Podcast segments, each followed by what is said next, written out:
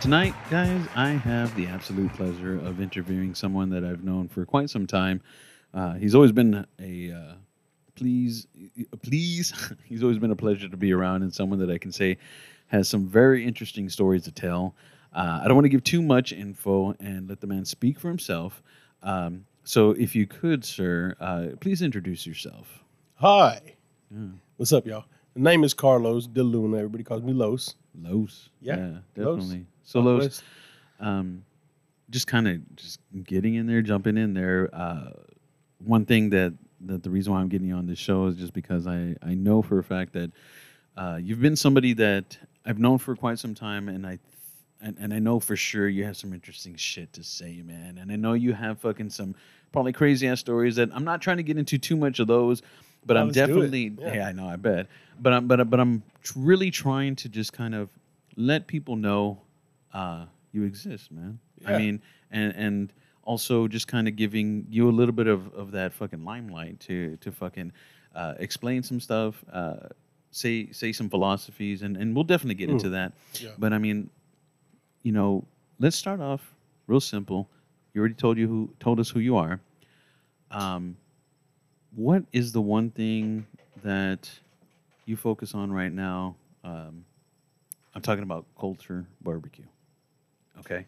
Business-wise, what you're asking. Business-wise, okay. Yeah. Let's start off. Let's go off with that real quick. Like, I mean, all right.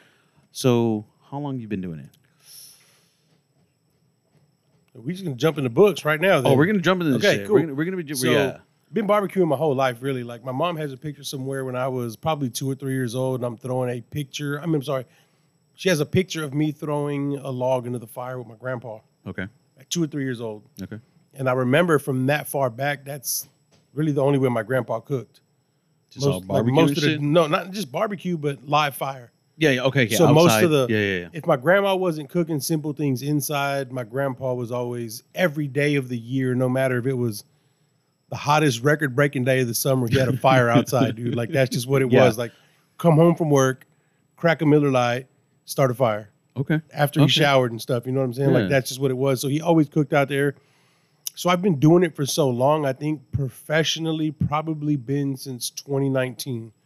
Okay. Professionally, but that's like with the business set up and the accounts and doing all of that stuff, right? Yeah, yeah. But before that, I didn't know any better. And friends would be like, hey, cook for my daughter's birthday and I'll give you $200. I'd be like, cool. Like, okay.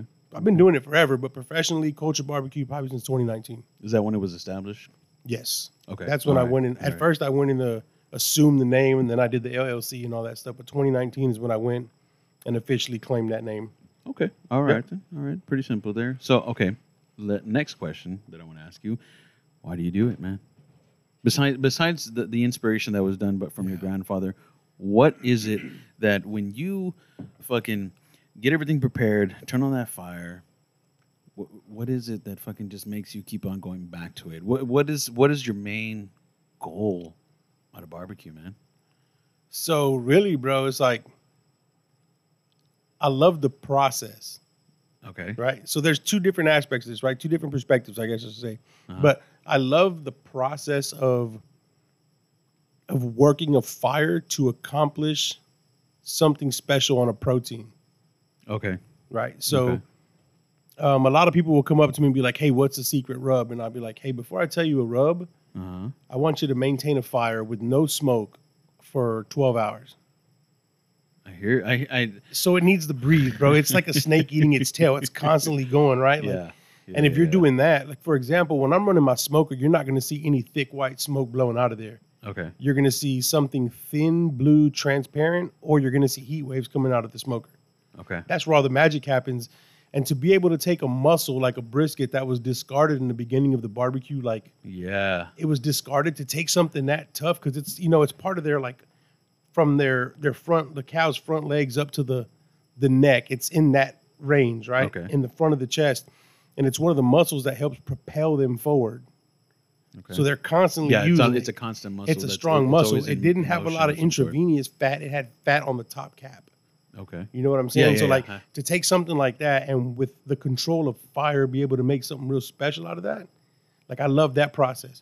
Okay. So that's one, like, perspective of it, right? The second perspective is, like, being able to make something and then give it to somebody and slice a piece off and let them eat it, and just to, like see the reaction and see the, like, you know, they'll take a bite, sit it down, and kind of back up off the table a little bit and kind of get in there. It's okay, bro. And I think that comes from a lot of, like, so I think the cooking side of it comes from, like, my grandpa, and maybe the serving side of it comes from my grandmother. Okay. Because, dude, I remember her feeding all of us, feeding everybody, and she would never sit down and have a plate, but she would just stand there happy in, you know, her little cooking apron and watching everybody and. So maybe it's a cultural thing, which hints the name, right? It really, okay. And so that's where I'm coming from. Maybe that's what it is, but I love both sides of it, bro. Like, I just can't get enough, man. Like, just watching people eat and hearing, like, barbecue enthusiasts, man. Like, I haven't made it on the map yet, I wouldn't say, but hearing barbecue enthusiasts that come and will come into town, because I have people, and I haven't released any names yet, but they'll be like, "Hey, man, I'm in town. Okay. And I want to try a barbecue." And I'm like, "Well, I'm cooking, so just come by the house." And these are dudes doing, like, magazine publications and stuff, right? They'll come here, and I'm giving them food out of my front yard, and they're like, "Dude, what are you doing?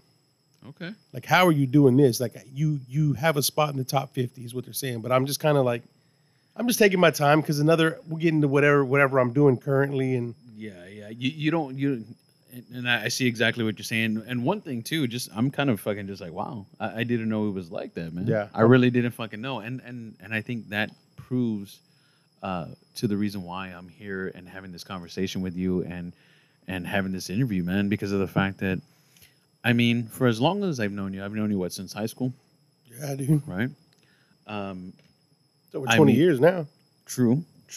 But I think that it's been something where it's been sporadic throughout the time, you know, the 20 years. Yeah. And we've always, you know, kind of seen each other in different stages.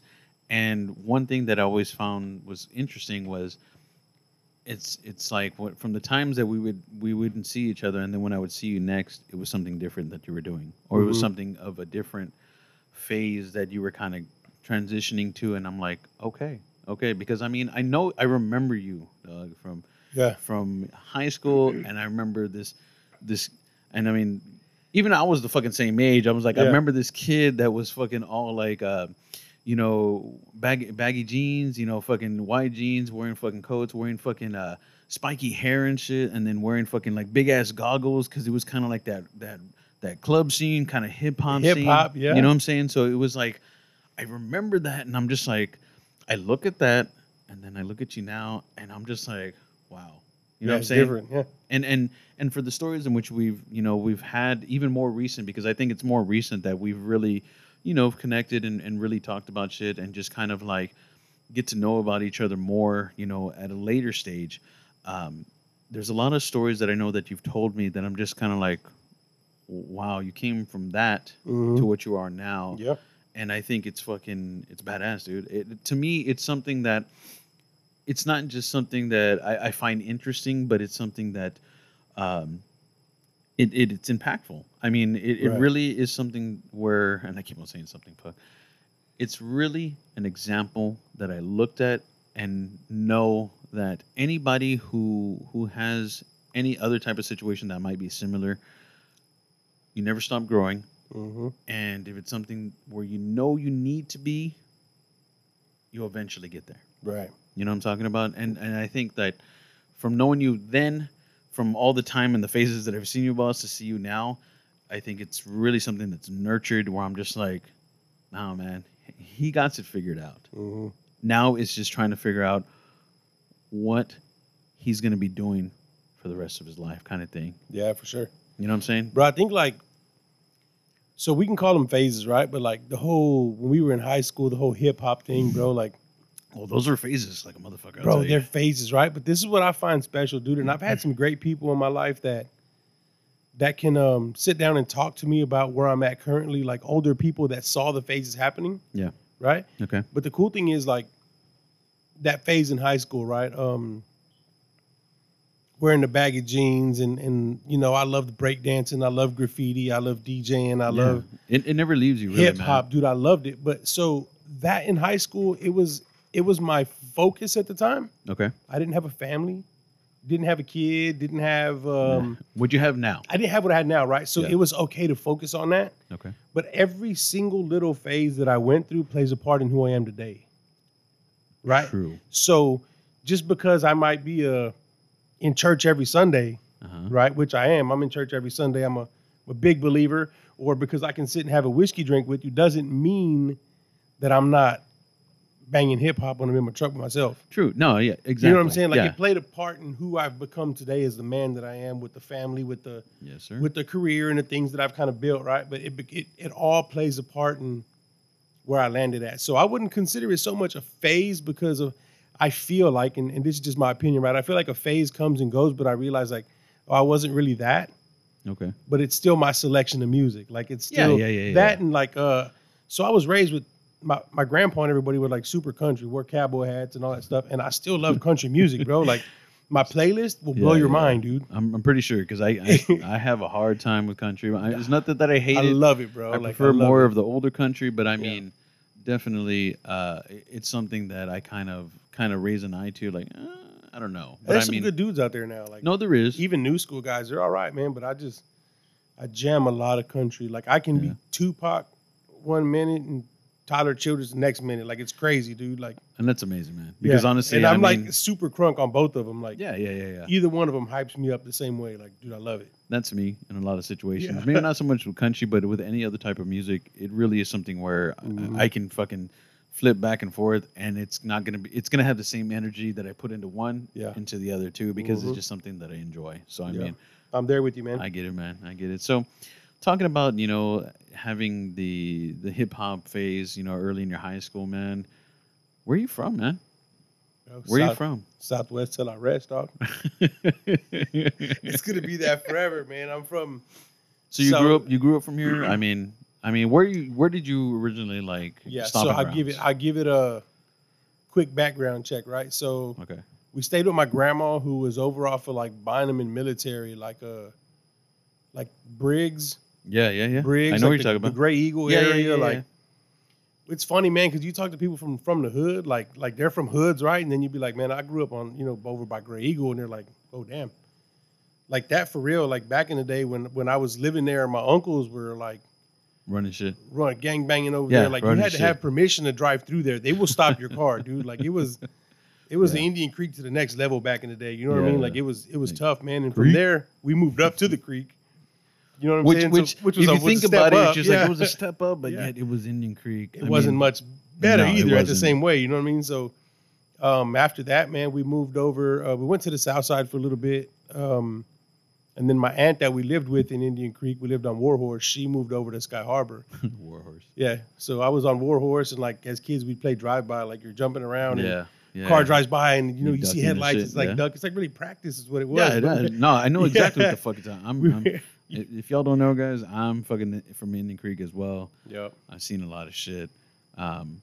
Not proud of it. Same time though, too, I think it's something that has made me who the person I am. You know what I'm saying? And you know what? I think, man, I'll say that I'm proud of it. Okay. Because we talk about the perspective of being a product of your environment, and I'm proud that I'm from there. Now, here's the crazy deal. I'm proud that I'm from there, but I've only moved one neighborhood over. I went from Indian Creek to Sky Harbor, and I bought a house here. Okay. But... And I'm going to get into something about our perspectives of where we were then and where we're at now. Like, I live a different life than I lived growing up around here. You know what I'm saying? Yeah. So...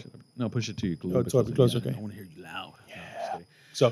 You make perfect sense on that. And it's crazy you say that, because one of the things that I was thinking about when I was driving into the neighborhood, I mean... I'm from the neighborhood over and shit, Indian Creek, you know what I'm saying? Coming into this, it was something where I was realizing and watching the environment, and it's like, okay, the houses look a little bit better because people either remodeling or there were like new houses that were built in empty slots, right? Yeah, the front ones up at the very front on the right. So those weren't ever there. Yeah, I meant to say plots, but I mean, and then the other thing I noticed is the vehicles. There's a lot of new vehicles as I came in. Now, I know it's stereotyping for me to fucking think that, oh, well, that's not possible. But with that said, would you tell me that by looking at your neighborhood here, do you think the neighborhood has come up? Man, it's tough, right? Because, like, in that perspective of the way houses look and the vehicles that are being driven around, I'd say it comes up and it's more appealing to the eye. Okay. Okay. I think this house, I think Sky Harbor and Indian Creek looked way rougher when we were coming up. Oh, hell yeah. Oh, yeah, yeah. And that's the reason why I'm able to look at the neighborhood and be like, what the fuck is going on? I remember coming up and driving to the back of the harbor or driving into the creek, and there's like pit bulls in the front yard and weight benches and 40-ounce bottles. Like, for real. Like, that's what I remember seeing. And now you don't see as much as that. And I don't know. I couldn't tell you if it's gotten any better, because at the same time, there's a lot of young knuckleheads around here. I bet. There still is. Like, and I have stories within the last year of still living here that, like, crazy, bro. Like, I had nothing to do with them, and somebody gets hijacked in my front yard, literally. Like, it's been in the last year, and I'm like, I'm just at my front door, like, strapped up like an Army veteran, bro. Yeah, like, just I'm going to stay in the house. If you don't touch me or my kids, like, yeah, we're good. We're backing it out. I went out there and made a scene. You know what I mean? But it's just kind of one of them. It's one of them things, dude, growing up. But I feel like it's gotten better. But at the same time, man, these kids nowadays, bro, they don't throw hands, dog. They're down to just shoot for whatever. And we hear a lot of it, and we see a lot of it. Yeah. And I ain't trying to get too much into that, but I think you make a lot of sense in that situation, just because I see it a lot. You hear about it a lot.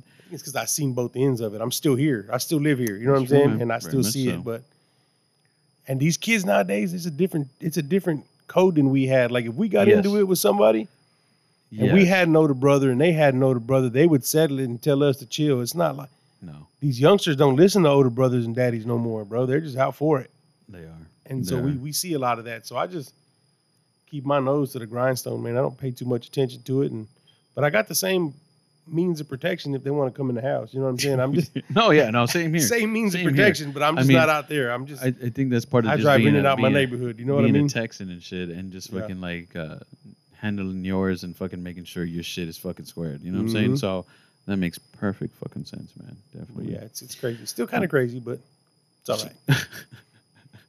So, going into that a little bit more, man, what kind of life did you have growing up, bro? I know this might be a little bit too personal, but I mean, you don't have to get too deep into it. But at the same time, too, it's like, it's me asking those questions because I think from all walks of life, we can learn. And it just doesn't it doesn't happen just in the movies, man. Right. It's very fucking real. Oh, yeah. You know what I'm saying? So, coming up, man, it was like, there's so many different things I could touch on, man, and I'm trying to figure out where to find a good level ground. Yeah, you know what I'm saying? Just because we could talk about it all night. You know what I mean? I know we could, because I mean, we've had those conversations where you've told me. We've gotten pretty deep, yeah. And it's like, I'm not even talking. I'm just listening, because it's like one after another, and it's just like, wow. And I think that is really one of the other twos, man. One of the other things why I respect you a lot, because, I mean, for the things that you've experienced, man, not that we need to share them on the show, but for what I know, man, that fucking was like, okay, I know exactly what you've been through and where you are at now. I'm like, nothing but respect, man. Yeah.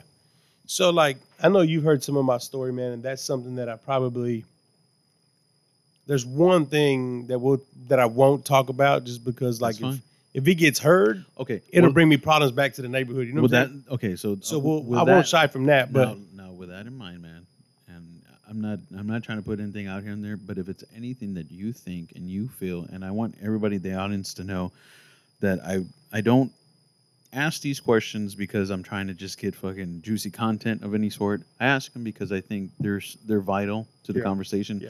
But if it's something that you feel that will have any negative effect on what you have going on, don't do it. Yeah. That's you see what I'm saying? Okay. No, and I respect that. Okay.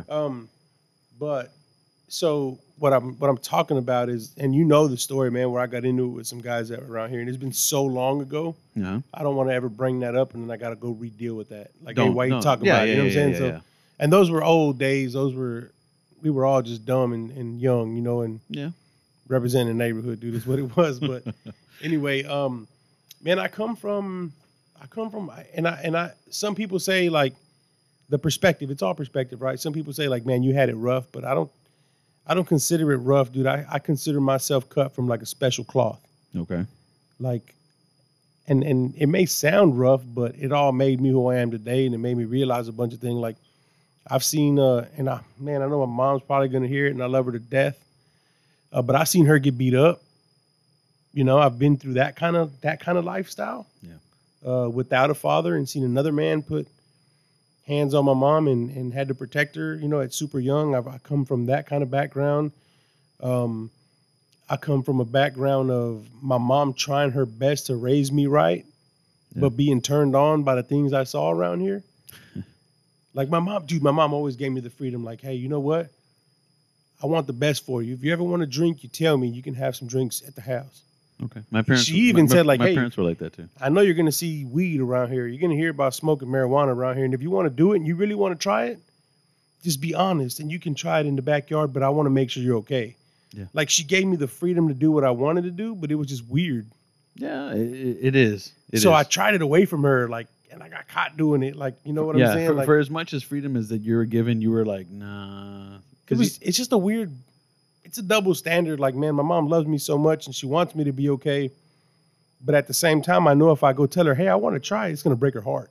Yes. So yeah, I couldn't do it. You know what I'm saying? So like, it was like, you know, I was around the corner and everybody's doing it. And I was like, well, this is just a good time to try it out. Like, yeah, I think a lot of those experiences, they happen at the same time, the same way for me. Yeah. It was just kind of like my parents were real cool about the shit, and it's not something that they were cool about. There were still parents still concerned. Super concerned is where that comes from, dog. Yeah, and that's what it is, but it's just they felt more responsible and relaxed about the situation if it was something where... They can just be there with you. Yeah, exactly. Watch you. Yeah, yeah. Because, I mean, they experience it, too. You don't want to hyperventilate. Some people hyperventilate on the weed. Oh, you know, like... let's not even talk about shit like that, man. I got some horrible fucking stories like that. Man, I already know. Too much of myself I already right now, know, yeah. But, yeah, man, I've had some fucking horrible anxiety fucking attacks with that shit, and... It ain't fun, y'all. I'm pretty sure that if you're listening to this and people you've done laughing it, right now. Yeah, exactly. They're probably gonna be listening like, yeah, no. We've all had our moments and shit. So yeah, definitely. But so man, I come from that kind of cloth, you know, like nothing ever given, nothing came easy. I think Biggie said, you know, Christmas missed us. Like, yeah, that's what it is. Like that's what it is. And can I finish this? You go right ahead, man. All right, guys. I'm not trying to promote any scotch because. If you've heard my last podcast, Crass and Open-Minded, that's all we kind of did. But, yeah, we're drinking. We're drinking some good scotch. So that one right there, I'm not trying to brag or anything. That was probably like 150. This is good, dude. Nah, that one is good. Lagavulin really, really shit. Lagavulin, really 12-year 2020 special blend. I guess this is a little segment to kind of just break off. Punch it in, yeah. Yeah, and just fucking say what we're drinking. And the other one that I'm drinking right now is an Orangery. It's a Scotch whiskey infused with fresh orange, exotic spices. I don't know. I'm sorry. I'm already feeling a little tippy here. Try that one real quick. Try this real quick. Yeah. It's the official Scotch whiskey break. Did you smell it? You didn't even. Bro, I smelled it. That screams like holidays, dude. Like it's so good. Like it's so summery too. Now imagine drinking this with chocolate. Mm. Right? But I'm pretty sure you're still enjoying that. That was hard to beat, dude. That was good, dude. That was really good. But I'm also going to enjoy some Copenhagen here shortly. Plug, sponsor me. Yeah. No, I am dropping plugs now. I'm just playing. No. You'll get a chance for that for sure, man. You'll get a chance for that for sure. Okay. Copenhagen. All right. So just let's get back on track on what we're doing here. That was a quick break. Interesting stuff, man. Yeah. Crazy stuff. I'm pretty sure if somebody hasn't had that happen exactly to them, they have similar stories. So, I mean, it's tough to get out there so people can know. But I mean, I don't want to spend too much time on it. You know what? Let's just move forward on this shit. Yeah, we could talk about this all night. Yeah, we could. Stories. We could. We really could. We've done that before, bro. Just sitting down and talking. So yeah. But I mean, this show isn't about me. But yeah, about the people. Come through. I mean, at the end of the day, it was a rough upbringing. But one thing I have to say, man, just to like really respect my mom, dude, is like, I never felt the lack of love. Good, man. I have to say that, dude. Like, yeah. Grew up rough. My mom tried to do the best, and sometimes I went against the grain. But right or wrong, dude, I never was not loved. Even though I feel like I lacked love from a father, lacked love from somebody being like mijo, like I never had that from a dad. You know what I'm saying? Like, yeah. So I could never use that as an excuse because the amount of love I felt from my mom, like, it's really like a godly, unconditional love, dude. Like, getting suspended and I was wrong, dude. Like, I did the wrong thing. She loved me through it. Like, yeah. Sometimes my love came in the form of a punch, dude. Sometimes it came from, you know, a slap or something like that. Yeah. But, dude, she never left me, bro, and never stopped loving me. So, like, it's amazing, man. I came up rough, but awesome, I never had a lack of love. That's for sure. Good. That's guaranteed. I mean, that's beautiful, man. And I just didn't want to move forward without saying that part. You know what I'm saying? Like, no, that's fine. That's real. No, yeah, it is real. It's very fucking real. And it's crazy because... we actually saw a movie last night, and I mean, it's probably not the best movie to be referencing. It's the Pope's Exorcist. Oh, my mother, I've never seen it. It's a crazy movie. But anyways, one of the lines that they said, and it kind of stuck with me, is, the closest thing to God's love is a mother's love. I believe it. Right? Because it's and that's one thing that even for myself that I see, I can probably be the worst thing on this earth, and my mother's still gonna love me. Yeah, you know what I'm saying? I'm there right now, bro. She always loves me. Yeah. So I mean, yeah, I get it completely, and I'm not trying to fucking give the movie any kudos because they're just reiterating stuff that's already been said. Yeah. But it was just something that I'm like, you know what? That makes perfect fucking sense. Yeah. You know what I'm saying? I believe it. Yeah. So the other thing about the show, man, is I'm talking to people who have been natives of San Antonio, and I'm pretty sure you have, right? All your life, right? 210 on the tattoo. Yeah, I see that shit, dude. I have tattoos as well that right fucking on. Represent fucking San Antonio and shit. It's home, right? So with that said, do you think San Antonio is something that shaped you into the person that you are today? Man, I'd be lying if I said no. Right?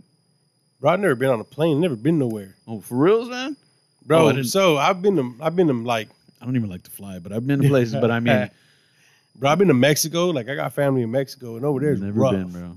I don't even want to fucking talk about my whole idea of Mexico. If y'all have heard my previous fucking show, I'm on this fucking this thought process or thought plane that Mexico is like all dirt roads, and there's nothing fucking electronic there. Like, they're still fucking in the Stone Age, which is very wrong and shit. You know what? There's some parts like that. Yeah, I know there is, but I would go see my family growing up, bro, like, there was nothing.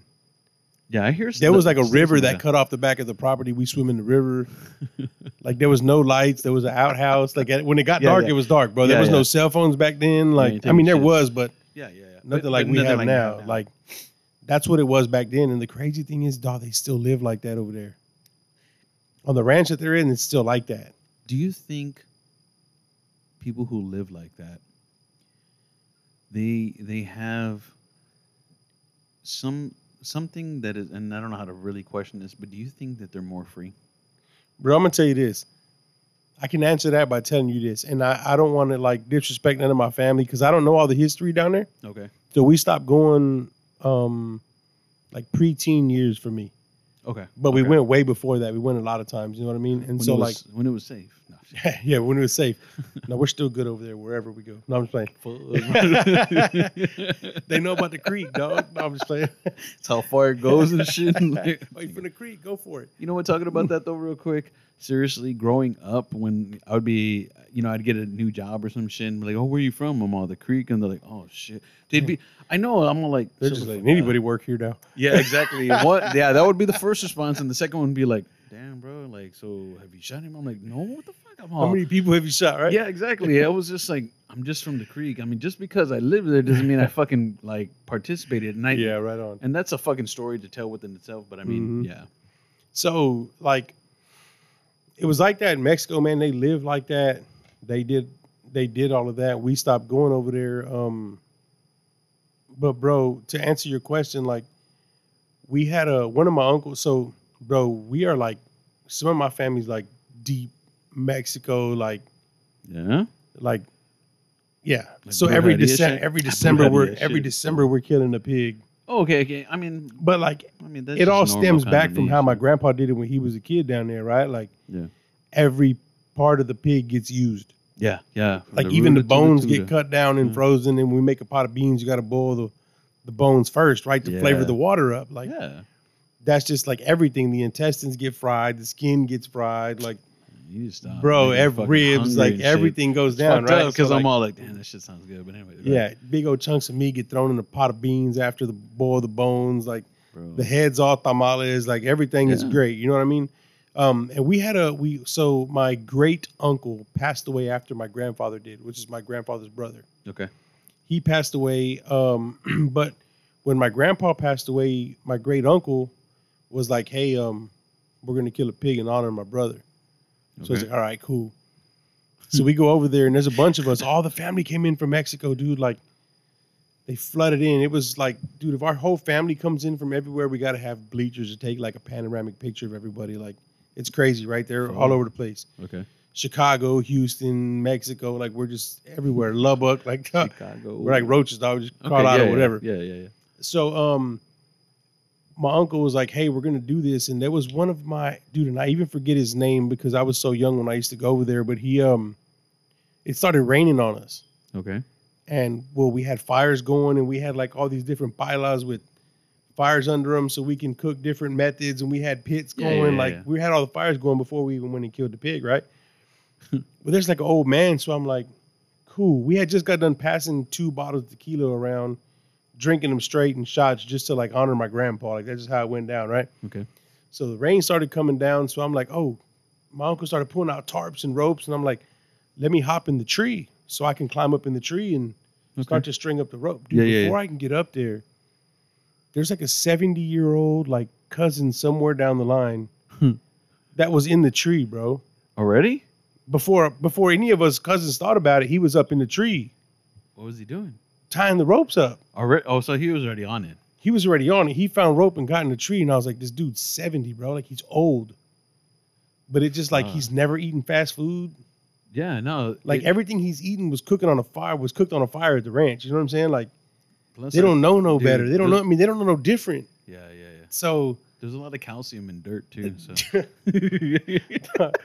we wanted to eat some chile, right? So, like, we went in the woods and found, like, chile piquins, and they had tomatoes growing. And, like, bro, I have a cousin. His name is Cheapy, dog, and he's, like, an Indian for real. Like, he took a rock and just, like, mashed all these vegetables off the plants and was like, chile's ready. Like, never made it to the sink or washed or, like, just gangsters, y'all get out, bro. Like, that's just how we ate chile not even on a plate or a molcajete, just on he was all making it on another fucking cousin's back and shit. He was just like, I got this shit. Just like mashing it on the table, tomatoes and serranos from the garden and chile piquins from the monte. Like, yeah.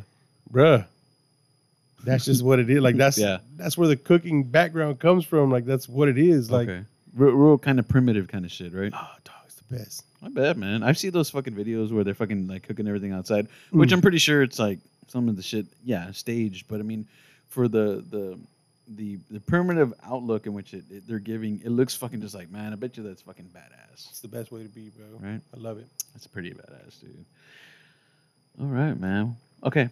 I mean, those are some crazy ass stories, to be quite honest. I mean, if anything, if I was gonna ask you, it doesn't have to be too personal, but if you had one story that you can share with us that made a big impact on you. And it doesn't have to be from the past. It can be from present, from whatever. If there's one moment that you kind of hold on to that it was like, you know what? This kind of helped in shaping me in the person who I am today. Which I'm pretty sure you kind of given some of those fucking stories that they have. Yeah, I gave some of those stories. You did. I think, bro, like, I've talked to my wife about this, right? We've had some good conversations, and I think, like, no matter how rough it was coming up, with everything that I saw, and everything I was a part of. Okay. The most impactful, if I could narrow it down to one moment. You can? Yeah. Some people can't, but I mean, can narrow it down to one moment that changed my entire life. Okay. And it sounds crazy, bro, and I hope I don't plummet your views, bro, like listens or something like that, but I'm going to be honest, man, it was like, I mean, well, I do give a shit, but I mean, I think it's my story, bro. I'll never shy away from it. Okay. But I mean, it's something that I want to know. This is what it's about, man. Yeah. So for me, bro, like, really, man, accepting Christ, bro, was what really, what really did a big change for me, dude. Like, all right, bro, it led me to the career that I have now. Okay. It led me, it gave me so much clarity. Because with those moments that I went through coming up, dude, I had a lot of hurt. And I fought a lot growing up. Like, I was always fighting. Like, I was always doing, with anybody, everybody. Like, my wife, I drug her through the mud, being a part of, like, go to a party, and then I'm fighting, and she was, like, she doesn't even drink or do nothing, dude. Like, she's such a great woman, right? And, like, she would see me start to swing on somebody, and she's already, like, starting the car because I had to get out of there. You know what I mean? Like, whatever it was, bro. But like, accepting God is the one thing that really changed my trajectory, dude, for my whole family. Okay. It's got to be. Yeah. Like, through that. And so through that, I started helping an organization that's called Cross Trail Outfitters. Excuse me. And they take kids hunting that would never have the opportunity to do so. Okay. And so their slogan is basically like leading children or leading youth to Christ through the outdoors. Okay. Right. So they would do that kind of stuff. And they had a dove hunt every year that I would barbecue for. And it started off like 100 people. And it got as big as almost 300 people one year. And I was doing that for a lot of years. And it was at this place called Strawberry Pines down in Poteet. So we would go over there, and it's this beautiful place to bird hunt, dove hunt. They got a kitchen, so I'd pull a smoker out there, and I'd take my whole crew with me, man, and we'd cook, and we'd feed all these people. It's there. We're like, they have two fundraisers of the year. This is one of their fundraisers. And I never knew, but one of the guys that donated them that dove field to hunt on, his name is Kyle Crouch, and he owns Signature Hunting. Okay. And so he randomly, like, I did that thing for like 5 years, and I met Kyle, knew Kyle, but it was never like, we were never like cool, or we never talked outside of that event. You know what I mean? Okay. And then I found out that he donated that field, and this is me donating time doing this event for free to this Christian organization that helps kids out, right? Okay. That's how all my kids have shot their first deer, doing all of that through that organization. Oh, okay. Nice. And then one day, randomly, Kyle calls me. He's like, "Hey, I need somebody to cook at a ranch." And I was like, all right. Now, he calls me on a Saturday, and he's like, I need somebody Sunday to Sunday. And I was, okay, well, give me the dates. And he was like, tomorrow. And it was a Saturday. I said, wait, so we're leaving tomorrow. And he said, man, I'm going to pick you up in about 4 hours because we're going 8-9 hours away. Okay. We're going to the Panhandle. We got to stop and get groceries and go do all that. And I was like, all right. So I always told my wife, dude, since high school, like, even when I was in the hip-hop stage and in all them stages, right, I said, man, if I could hunt, fish, and barbecue for a living, like, I wouldn't ask for nothing else. Okay. So when Kyle called me and I came inside and I told my wife, I was like, Kyle Crouch called me. He said, hey, I need somebody to cook. And she was like, this is what you've been talking about since we were kids. We've been together 20 years this year. Okay. So she was like, this is what you talked about since the day I met you. And she was like, let me pack. I mean, I guess I got to pack bags for you. You get all your cooking stuff. Me and the kids are going to pack your bags. And that was that. No. I took off. Nice. I was gone till the following Sunday. Nice. And now I'm in this career that I'm in now.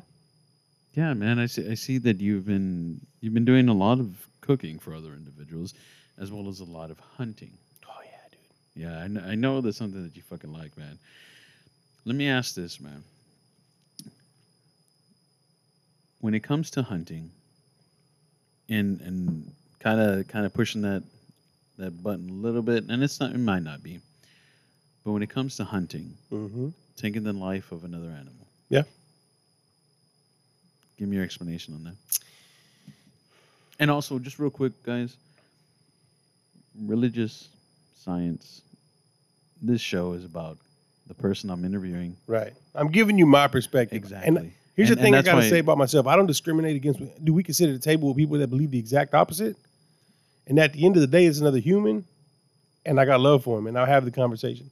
And that's where I'm at. I'm not one of them Christians, bro, that I'm not. Bro, as long as you've known me, I'm not that. Yeah. You know what? I've never been that, and I won't ever be that. And even if it was just something that you were hard on it, that's fine by me. Yeah. I think it's important for you to say your piece, mm-hmm. and I'm going to be completely fine with it because I'm learning. Yeah. You know what I'm saying? Yeah, so... yeah, so hunting. Taking the life of animals. So if we look at the... Now, keep it simple. I'm going to keep it very simple, man. So this is like the Christian Bible, right? Okay. Any Christian Bible you pick up. In Genesis, it talks about we have dominion over the land and the animals in it. Okay. And then they would sacrifice animals as an offering to God. Of course, that's before Jesus came. And so that was the only way to earn, like to have your sins forgiven in the Old Testament, right?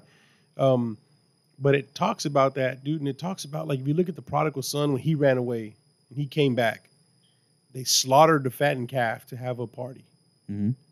So it's like to celebrate something, right? It's like something like that. So I believe that we have dominion over the land and the animals in it.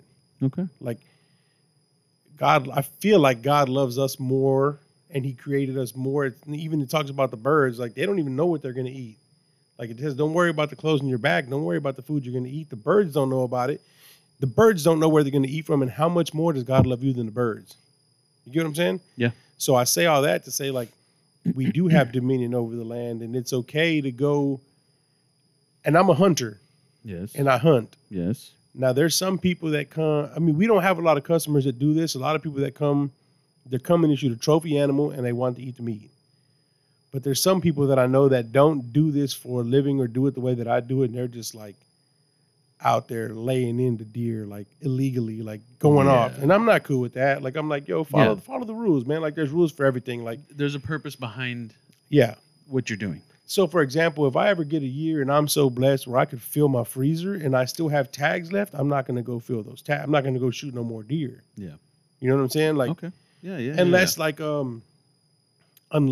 do like to share it, and I do like to share the culture with people. So, like, if you were like, hey, I'll take a deer if you get a chance, and I have 2 tags left, and I can fill that and give you the whole deer, and then you take it where you want it to get processed, or you process it yourself, do what you want to do to it. You know what I mean? Like, I'm over here like, okay.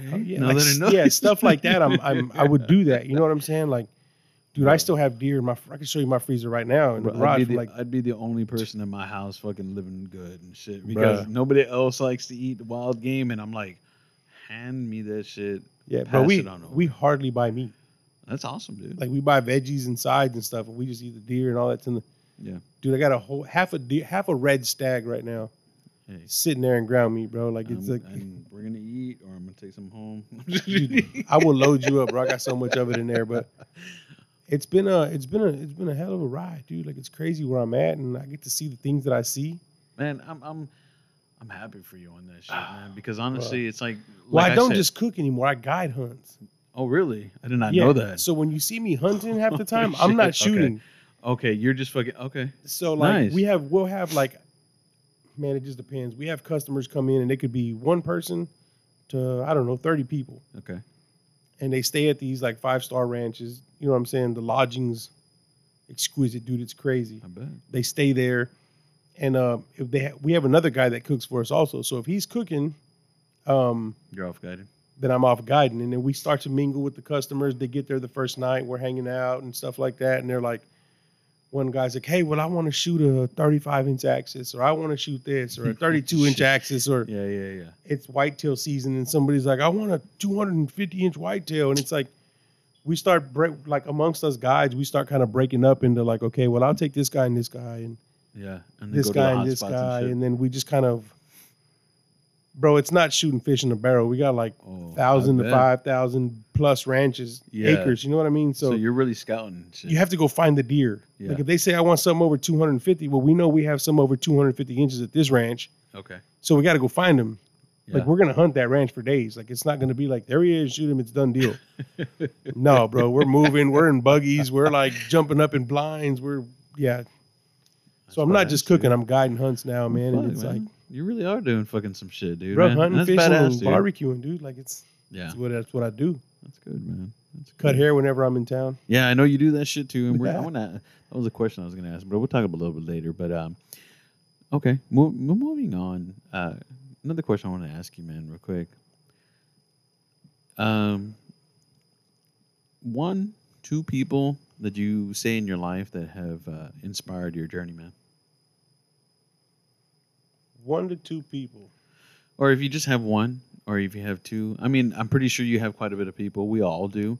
But if it was somebody who came to mind, let's say just 2 people who have been real inspirations in your journey so far. Man, I say the first one has had to be my wife. Okay. All right. Straight up, dude. Because before, like, going back to, like, the rough stages of Los, right? Like, you know, like, I could write a book on it, dude. Uh-huh. I was still there in high school, right? Yeah. And that's when we met. Bro, I had never played mini golf, like, nothing. Like, fun to me back in the days was getting super stoned and going to Rocky J's, right? Like, yeah, getting fucking, like, just trash and shit. Yeah, like, slamming Mad Dogs and smoking fat sweets and going to play pool or something, like, or going to a party. Like, that's what I did for fun on the weekends, right? Yeah. And she would be like, let's go play putt-putt. And I was like, what? Like, when and where in this night that you plan do we drink and smoke something? Like, this is weird. Like, because it was just the habits you had. And that was the norm, bro, for you. Yeah. Shit. Yeah, that was the norm for you. So she was like, what do you mean? This is fun alone. Like, you got to hit this little ball into that clown's teeth over there. Like, whoa. And it wasn't easy, so it was pretty cool. Like, I remember that experience, dude. She took me with her friends, and I was like, dude, I went home, and I fell asleep without smoking, without doing anything. And I was like, this is weird. Like, there's fun outside of this. Yeah. And so she, dude, it's been 20 years, but she's never left me. Yeah. She's never left, dude, and she showed me so much, like, It's kind of showing you what the other things that are in life. It's kind of like a Beauty and the Beast kind of deal, for real. Like, I just, I didn't care, bro. Like, our first date, we're walking, and some car comes crazy. And to this day, I couldn't tell you if I had prior beef with this car or the person driving it. Okay. But we're leaving a movie theater, and the car bumps me, dude, from the back. What the fuck? Hits me in the back of my knees. How the fuck? And I have her closer to the cars, and I'm closer to the road where they're driving up and down the lanes in the movie theater. And so I throw myself to the side, and I push her behind me, and I kind of take a couple steps to the left real quick, and this car just kind of steps on the gas to pass me up after it bumped me, and I punch the driver window out. Okay. Like, broke the bitch? Yeah. And it took off. And I was like, get in the car. Like, we're going to follow him. And I had a gun. Dude, she didn't know I had a gun. Like, yeah. And she was like, stop. We're not doing this. And I'm like, what do you mean? This is what you're supposed to do. Like, bro, she just showed me so much different, dude. Like, I can imagine. I can only imagine, man. I can only imagine. I got to say her for sure, man. And there's really a lot of people in my life that have been influential to me, man. Like, really influential to me. But if I had to say another one, this one I'd really have to be, like, pulling teeth for, man. But, I think it'd be a tie for, like a 3-place tie, man. It's weird because, like, there's a man named Kevin Potts who runs Cross Trail Outfitters. Yeah. We take the kids hunting, right? He's been, dude, such a good mentor to me. There's him. There's my current pastor that we've only had for, like, the last 4 months. His name is Andrew Scott. And that dude is just like, bruh. You see something. Bruh. They're just something that just kind of clicks for you, man. Dude, like, it's just, he just makes so much sense, dude. Like, when I'm going through something and I'm trying to figure it out and I'm like drilling myself about it, and I call him and I'm like, hey, man, this is what I'm going through. Like, what are you thinking about? And he was like, bro, it's not that serious. And I'm like, what? Like, it's over here consuming me. And he was like, bro, it's not that serious. Like, are you okay? Your family's okay? Like, what do we really got to do to get through this? And it's so simple, dude. I bet. It's so simple. Him and the last person would be Kyle. Okay. Kyle Crouch, dog. Like, that dude has just showed me a whole, like, his work ethic is like something I've never seen before. Yeah. That boy can work, dude. Like, and skinning 2 or 3 elk and antelopes and pronghorns and all these other animals in one night by himself. Yeah. While everybody else is having a good time back at the cabin, like his work ethic, bro, like plus the things he's taught me, the opportunity he gave me to live this life that I'm living now and work the job that I have now. Like he contracts me to go out there. Okay. And for him to believe in me, bro, like, and I've always been a hunter, but I've never been educated on hunting like these dudes have. And for him to take that chance and put me in the field and trust me to go. Yeah, man. Bro, some of these deer cost like $25,000 to shoot. I'm pretty sure. And for him to just like, hey, like he's almost like a good father. We're the same age. We're days apart. Him and I, like for real, we're days apart. We're both 38 years old. We're days apart, but he's like almost a good father figure, bro. Like, hey, go make a mistake, dude. Shoot the wrong deer. I mean, he doesn't really want me to do that because it's a big price difference. But he wants you to fucking know. Go learn, dude. Yeah. Get out in the field. Sit in the woods. Figure it out. And that's the example. Make a good call. Man. And that's the example about it. Yeah. You know what I'm saying? And I do my best, bro. I have not shot the wrong deer yet. I have not shot a deer in a different price bracket yet. You know, because if a guy's coming out to shoot like, a $15,000 deer and I tell him to shoot a $20,000 deer, that's a big difference, you know? But it's like, he's great, dude. He's been such an influence to me in my life and my kids, and he gives me opportunities to take my kids out hunting and doing stuff like that. So I would say my wife first and then those 3 people, man. Pastor Andrew, Kevin Potts, and Kyle Crouch have been great for me, dude, straight up. Well, man, I hope they hear the show and I hope they fucking learn. You know, they're going to hear it. I'm going to say it to them. Sure. I don't mean to be saying the word "fucking" in front of, but I mean, it's all good, bro. Yeah, but I'd be lying to you if I said that I don't get upset and say it. You know what I'm saying? We're not those people, bro. Yeah, no. Everything in what you say is in pure intentions of goodness, man. And I fucking love this you know, interview, this experience that we're having, because it's like for what you're saying too, man. I'm soaking it in. You know what I'm saying? And it's just, it's something that I'm going to keep with me and I'm going to know. And that's the reason why I do this show, is because for as much as the crazy shit that I fucking might say, there's a lot of shit that I'm also taking in at the same time, man. Yeah. You know what I'm saying?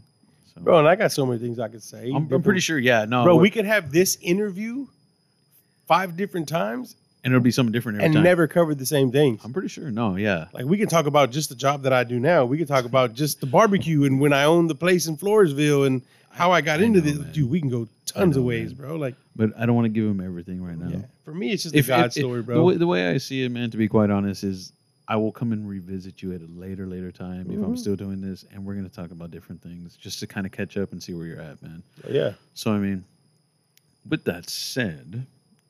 So, you know, the things that you've been talking about, it feels like a lot of lessons learned.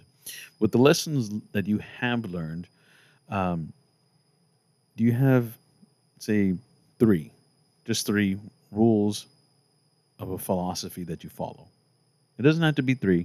It can be 1. It can be 2. But what are some things that you live by that you know that by following these rules... that you're going to accomplish what you want to do? Yeah. There's 3 things, bro, that I live by. Okay. That I live by. And they're, we have something in the church called the 12 stones. Okay. Right.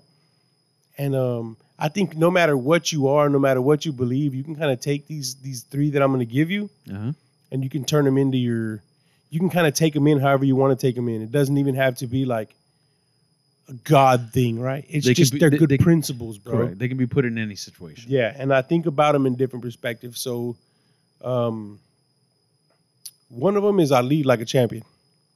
Okay.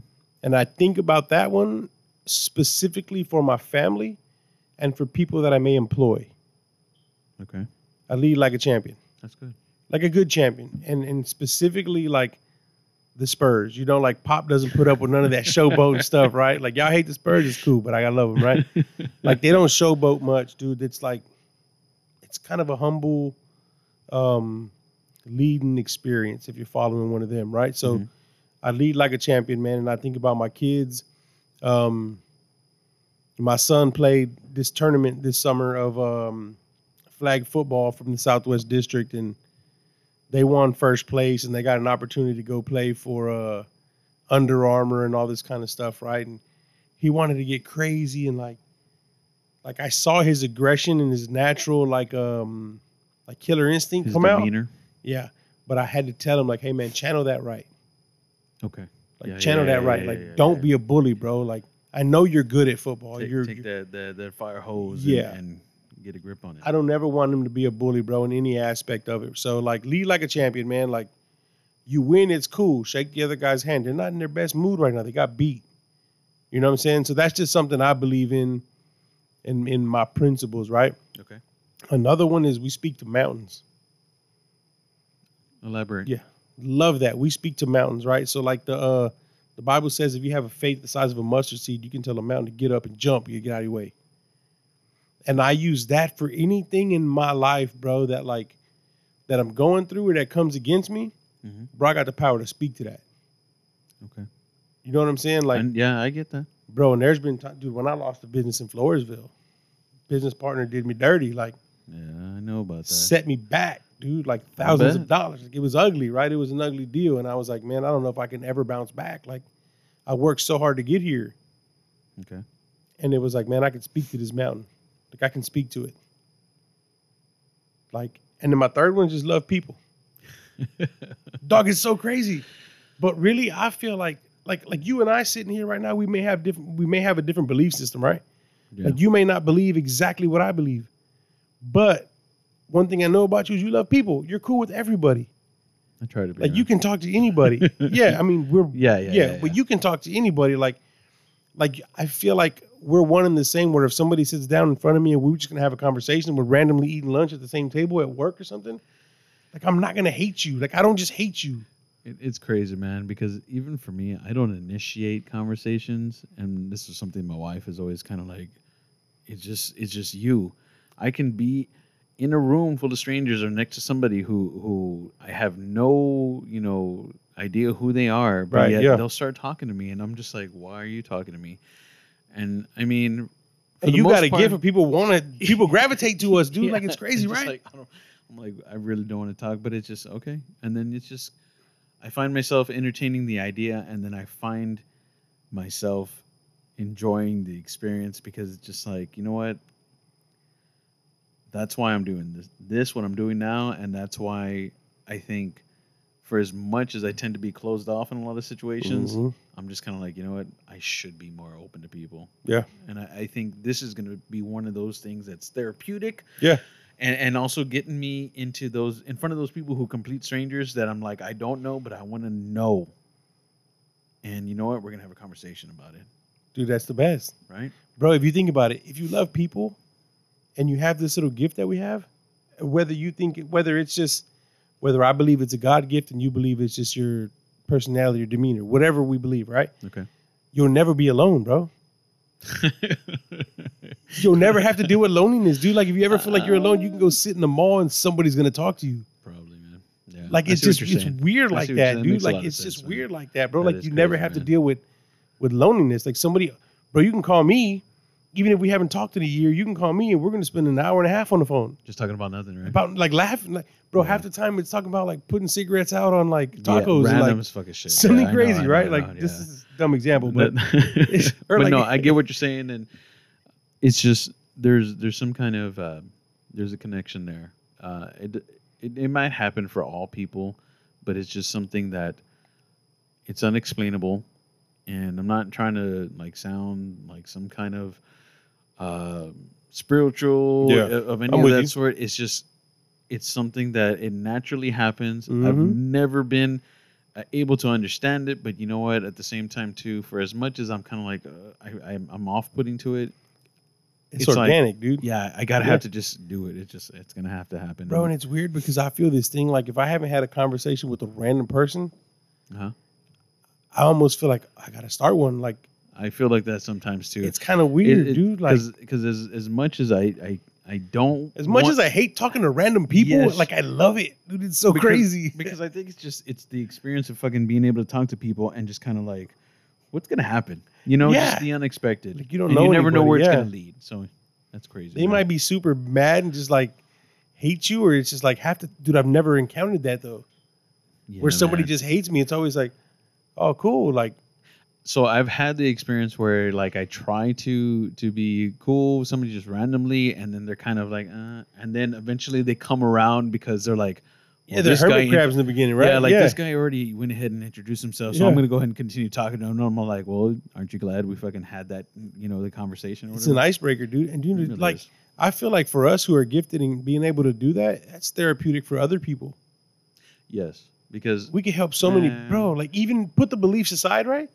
Like just being a friend to somebody or talking to somebody or like, dude, you can have a relationship with somebody where y'all never hang out, but once a month you'll have coffee and go have coffee and a cigar or something crazy, right? And it's like, for that person, dude, there's no like, there's nothing greater. There's nothing to compare to it. Yeah, like, and for us, it's just like, we're just talking to people. Like we might have 5 coffee deals in one day, right? Yeah. Like, but it's good for people, bro. And I feel like, for what you do, let's say it's the podcast deal, let's say it's selling barbecue, let's say it's selling hunts, man, it doesn't matter. Like talking to people and loving people, building relationships is great, bro, in anything that you do. And that's why I chose those 3 stones. Those are the 3 stones that like I really, really, really gravitate towards. Gravitate towards them, dude. Teach my kids about them. Like that's just, those are the ones I love. Nice, man. You know what, man? We're not wrapping up yet, but I have some fucking random questions for you. Shoot him, bro. Got real answers. Used to be a rapper. Yes. What was the name of your fucking crew? Texas Headliners, baby. What possessed you to do that, man? To rap or name it that? Rap. Dude, I loved hip hop. Yeah. Yeah. Here's a crazy thing. Like, man, I don't even know I can admit this online, but I would do a lot of graffiti. Okay. And I would just write my name. Oh, I got busted for graffiti. Like, I know the story. Shout out to the old homie that was with you. Exactly. Yeah, without saying no names.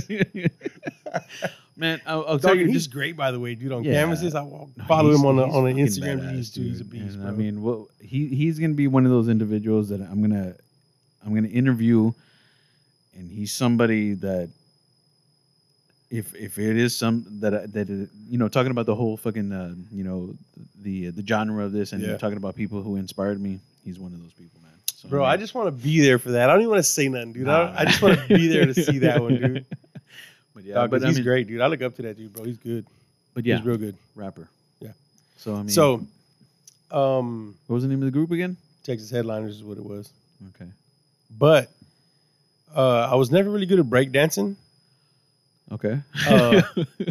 I was decent at graffiti, bro, but never like the rest of the guys, bro, like were in school with us that were super talented. I was horrible at it, and yet I got busted and shit. It was fucking stupid. Like the guy you were with was great. Oh, dude. Yeah, he was it. Bro, somewhere in this garage, I have a piece book right now, and his bomb's in there. Is it really? Yeah, it's somewhere in this garage. Oh, dude, I'll have to find it. I'm going to have to tell him about this show so he can fucking listen to shit. Yes, bro, I'll have to find it, bro, but he wrote filth. It was just a page, and it's the coldest page in the whole book, bro. And he just wrote filth and like just bombed it up, and like it's just that's he wrote it, filth, and then right next to it was Underground Radio Pirates. Like it was, fuck, dude. Bring it back if you want to, bro. Like I was So I mean, if you're listening to the show, the guy who did my artwork, he's the person that we're talking about. Yeah. I don't want to give his name because of the content that we're talking about. I mean, if anything, I'll talk to him and shit. But I mean, he'll be fine. But if you're wondering who I'm talking about, my Instagram, it has his artwork, and we're still very much connected, and we still very much talk to each other. But I mean, yeah, man. So I mean, what would you did the rapping for how long, dude? Dang, man, it was so I was already doing it in high school. Okay. And it wasn't until like, it was somewhere like 25 to 27 years old that I really stopped. So, damn, you're doing it for a while. Yeah, but we did all right, though. Like, bro, we finally made it to, they were playing us on the radio here. Really? On 98.5. Well, I don't know that shit. And then, because I never listened to the radio, but. Yeah, well, you ever heard of Charlie Boy?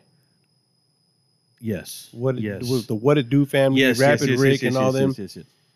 So Charlie Boy one day reached out to me and he was like, "Hey, we're going on a Texas tour." Like, yeah, you told me about that actually. Now that I'm y'all thinking about it, and it was Charlie Boy, it was Rhino, it was Magno, and this is like the underground Texas rap scene back in the day. And Paul Wall was on some of the shows, and I was like, "Yeah, we want in, bro." So we felt like, dude, it was crazy because we just like packed. Who has a dependable enough vehicle to go? Okay. And we would drive to different cities, and we'd take as much of the hood as we could with us. And they would get, like, airbrush shirts made that said, like, Southwest Till I Rest and Texas Headliners. And I mean, we weren't really kicking it back then. But I bet you that if we were in shit, I would have been all deep in that shit, dude. Bro, one time we went to the first show I remember that we did was in Del Rio. Fuck, dude. No, it wasn't our first show. It was our first, like, show where we were out of town and we kind of got starstruck. Uh-huh. So we go down there and we meet all the Third Degree down there, which was Mark Boda, La Volo. I knew them fools from around here, so we were cool. But then Charlie Boy shows up with Rhino and Magno and Kinfolk Joe and all these other guys, right? And they have this rap bus. Okay. It's got their names on it. Like, they're doing it. They're bigger than we were at the time, right? So we get out and they're like, "What's up?" And they had, dude, I remember they had some bunk weed. It was trash. Bobby Brown making face frown. I was like, she kind of give you fucking headache. I was like, wow, golly. And I was like, "What are y'all smoking on?" They were like, "Oh, we're over here." And I was like, "Man, hold on." So I went back over there and I had Bonchi with me. Bonchi's right here from the hood, right? Yeah. Hey, Bonchi, roll up a bunch of them. So he started rolling up, dog. He brought a bunch of bud and we all pitched in, but he had, you know, it was from him, right? So he brought it. Yeah. We started smoking with them and they were like, "Dang," it wasn't even called gas back then. Y'all were like, "Man, y'all got that fire." Like, yeah, y'all got that dank, right? So we're smoking with them, and then we go on stage, and bro, like, I remember we walked on stage, and I got up there. We all got up there. We had a bunch of dudes with us from the hood, right? And then all of a sudden, like, it was a lowrider car show in the Del Rio Civic Center. Okay.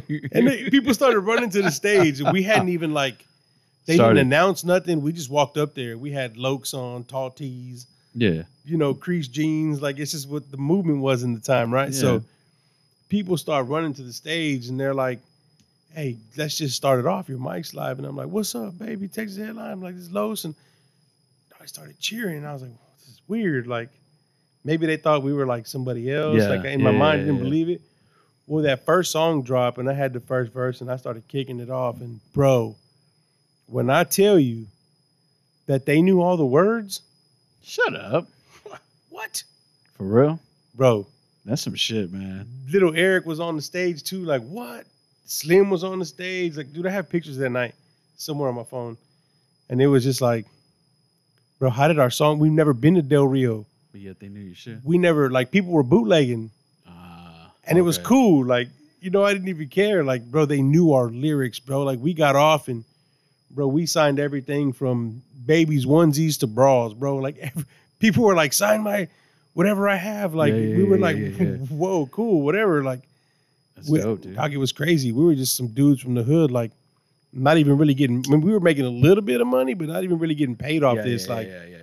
That was the first time we ever like. Then we went to Houston one time and did a show, and we got no love. After that, Houston was like anti-San Antonio, bro. So once they said like San Antonio, it was like, dude, we had to fight our way out that club. It was crazy, dude. But we had so much experiences. So I got into the rap thing. Getting back to it, I got into the rap thing because I could not break dance good. I wasn't the best at graffiti. I wasn't a DJ. Yeah.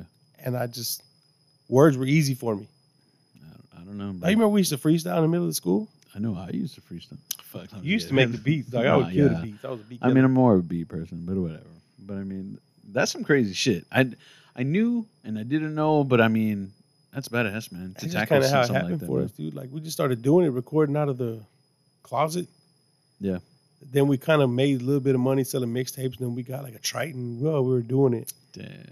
Yeah, it was like $1,000 back in the day, and then we got like a Pro Tools, and we was like. Yeah. Oh, we got a cool laptop now. Like, we're doing it. Yeah, man. It was cool. Man. That is. I mean, that's definitely a fucking story, and it's definitely something to be proud of, man. And I mean, it kind of fucking a little jealous and shit. I'm not gonna lie. It was fun, dude. Let me get you some more of this. But next question, real quick here.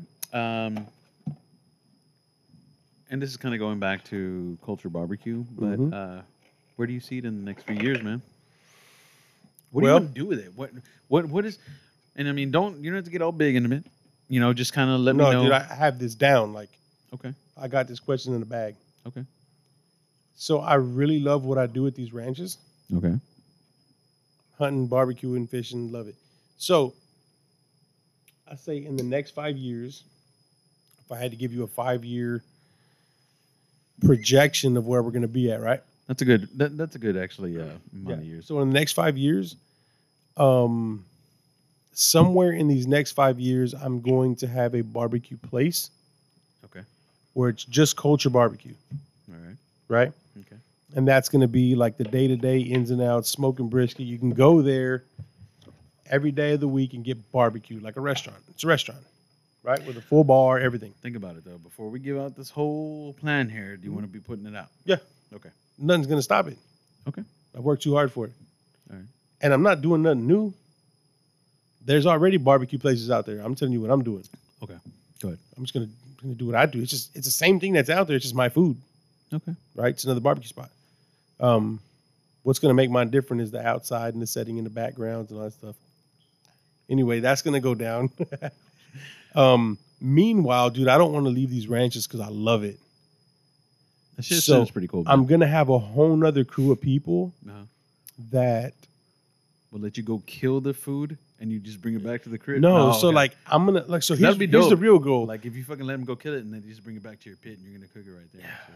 Duck, I do that now. That'll be bad. Oh, fuck. For real, that's badass. Yes, bro. It's the best, dude. They'll bring me a backstrap or a turkey breast or whatever, and I'm doing it that night. Okay. It was just walking around a little bit ago. Yeah, now it's on the smoker, dude, or whatever.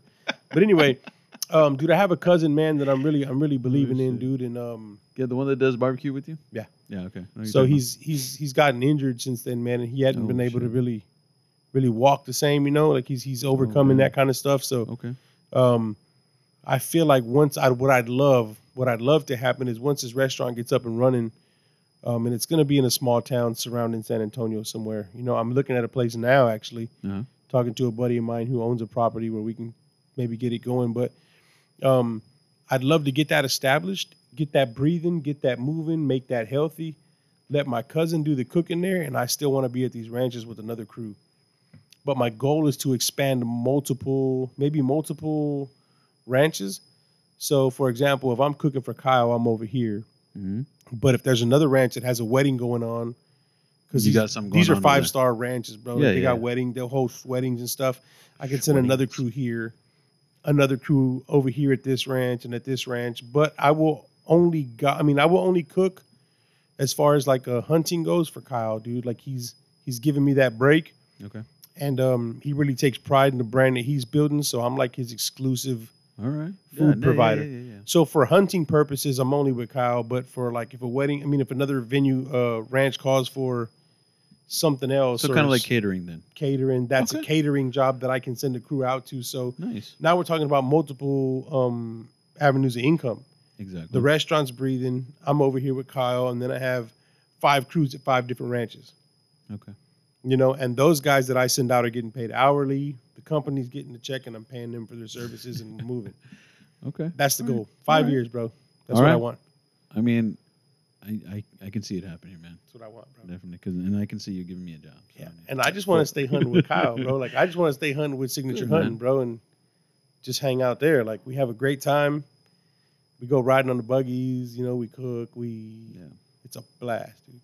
It's a little Western out there, but it's fun. Good, man. I'm happy for you, boss. Yeah. Like, really, dude. I mean, from what I've seen you doing, I mean, I know you're also a barber. Mm-hmm. Bro, I take my clippers to the ranches. I bet. I was thinking about that, too. I do, like, bro. I take the clippers to the ranches. Sometimes customers or the other guys. Somebody up and shit. So, like, my boy Ernie, he works with us with Signature, right? He's like, Lowe's, fade me up. There you go. So, I start fading him up. And then one of the customers is like, dude, these are hardworking dudes, man, that, like, own companies or they, like, they bust their butt for companies, and they're always on the road. They're never home, so they never, like, get haircuts. Oh, and they're like, dude, I'll throw a bunch of money at you right now for a haircut. And so I just start cutting people's hair. And there you go, man. Half the time, I don't even tell them what it costs. They just get up and hand me some money. I'm like, it's cool, man. We're good. Like, you know, like, it's great, dude. So, like. I mean, it's something that you don't think about, But if you have it at your expense and you are just at your disposal, I don't even know how to speak right now. But at your disposal? Yeah. Then you can fucking take advantage of it. So no, dude, that's a pretty badass fucking like deal right there for those individuals who need to be cleaned up and shit. I know you keep on staring at this. What's up, man? Oh, it's really good. It's way sweeter than the other one, but it's still really good, dude. Orangery, dude. Yeah, bro, but there's even more, dude. Like, well, don't give it all away, man. Let's save it for another time. Right. Because this other one's real exclusive. I'm not doing it. Yeah, let's not do that. Just wait. Just wait. At the same time, too, let's leave them with something that they're curious about, because if they really want to know you, they're gonna come and look for you. Yeah. Right. So before we start getting to our plugs and everything, one last question, man. And I'm pretty sure you can answer this pretty quickly, too. What is your purpose, or what is the purpose in life? In life? Man, this is kind of crazy. Okay. Well, don't. No, I'm not going to make 20 minutes. Yeah. No, I'm not going to do that. But I think it's important because with everything in which we've talked about, your background, where you come from, what you've done, how you've become, I think I got it. I think if I can say my purpose, right? Okay. Without getting super biblical, without getting super into business, without super getting into anything like that, I think I can say my purpose is to, it's like a two-part deal, right? The first one is to break all generational curses in my family and leave a legacy.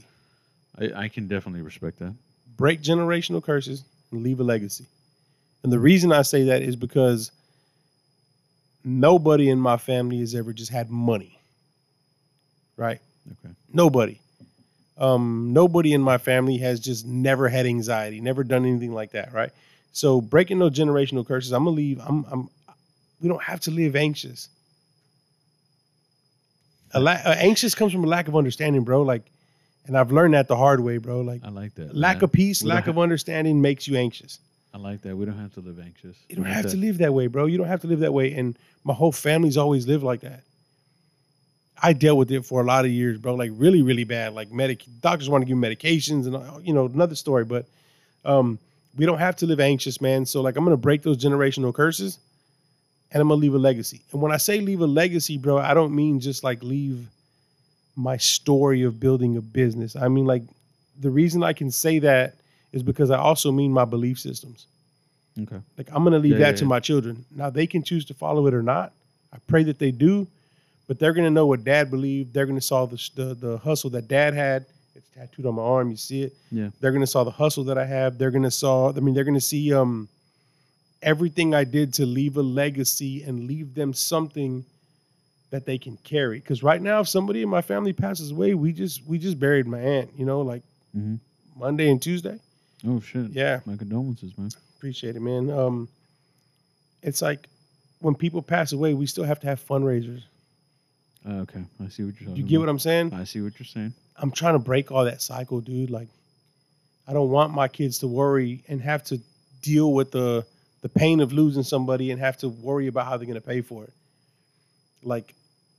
Yeah. No, I get what you're saying. Bro, it's almost like dying's too expensive. It ain't for broke people. No, it is. It is. You know what I'm saying? Like, I want to leave something so good, like, hey, you know what? Dad left all this. So all they got to worry about, or not worry about, but the only thing that they have to deal with is the overcoming of knowing that you're no longer here. Bro, the money's there. Yeah.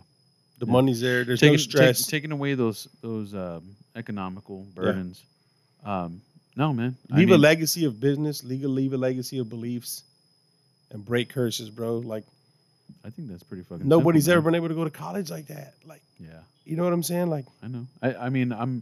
I see a lot of my my great nieces and nephews who are going to college, and I'm like, you know what? That's fucking awesome, man. And at the same time, bro, I don't want to struggle in this college time. Yeah.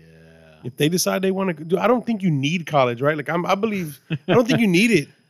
Like, I don't have none of it. You're not fucking saying anything wrong, to be quite honest. So I don't have no college, and I think I'm doing all right. Yes, you know what I'm saying? Yeah. I mean, I have some college, but I got in a fight and got kicked out of college. Yeah. Like, that's how college ended for me. But if they decide they want to go that route, it's not going to be an issue. It's not going to be a worry. Yeah. Like, they have 4 kids, bro. They already have their little account set up. Okay. money's building. Compound interest. Yeah. I'm just funding here and there, and it's just going to happen for them. They're going to be well off, better off than I ever was. And it's like, I work for that, bro. Like, if I could leave them better off and leave them a better promised land than I had to figure out and bust my butt for, then my life was successful, dude. That's great. It doesn't change my salvation. I know where I'm going, but that's why I'm doing what I'm doing. Those are my reasons. That's my purpose. Great, man. I mean, I cannot argue with that shit, man. Not at all, bro. So, guys, I mean, you heard it. Definitely something interesting in what you've been talking about all night, man. I'm a little buzzed. I'm not gonna lie. Are you? Yeah, man. I don't drink that often, so I mean, excuse me if I sound a little something here or there, yeah, or if I just kind of repeated myself in a lot of different situations. But guys, in all honesty, I think this was something that I learned from, and I'm pretty sure that you can listen to and you can learn from too. Let's go ahead and get into that. What do you want to plug, man? Culture BBQ. Yeah, Culture BBQ is my is the business that I own, and you can look it up on social media. It's on Facebook under Culture BBQ. It's on Instagram under Culture BBQ as well. CULTUREBBQ. Not spelled out, just BBQ. And on, you follow them handles there, you can see what I'm doing. Especially on Instagram is probably where I'm most active. You can see the hunts that I'm on. You can see the deer that we did. You can see the food that we're cooking. You can see all of that stuff. So, yeah, follow them things. Culture BBQ. All right, guys, you heard it. And for me, you can go and look me up right now at the Jim Akrak. Maybe I should change. Maybe should change that to "And I Am Your Host" podcast because it's on there. But if you want to look me up, the Jim Akrak, and that's TheJimaicrag. I'll probably just drop it in the podcast description there so y'all can find it. But give me a follow. Give my buddy Lowe's here a follow. If you want to find out more about Culture BBQ, you can definitely send a message to him through there if you're interested in any of his services, caterings, anything. Yeah, please follow up with him, and only serious inquiries, please. Okay, guys. But other than that, I think this has been a great conversation, a great experience. But we are out for today, man. Yeah, I'll let you boy. Yep. Take it easy, guys. Later, y'all. Thank you for listening. Bye-bye.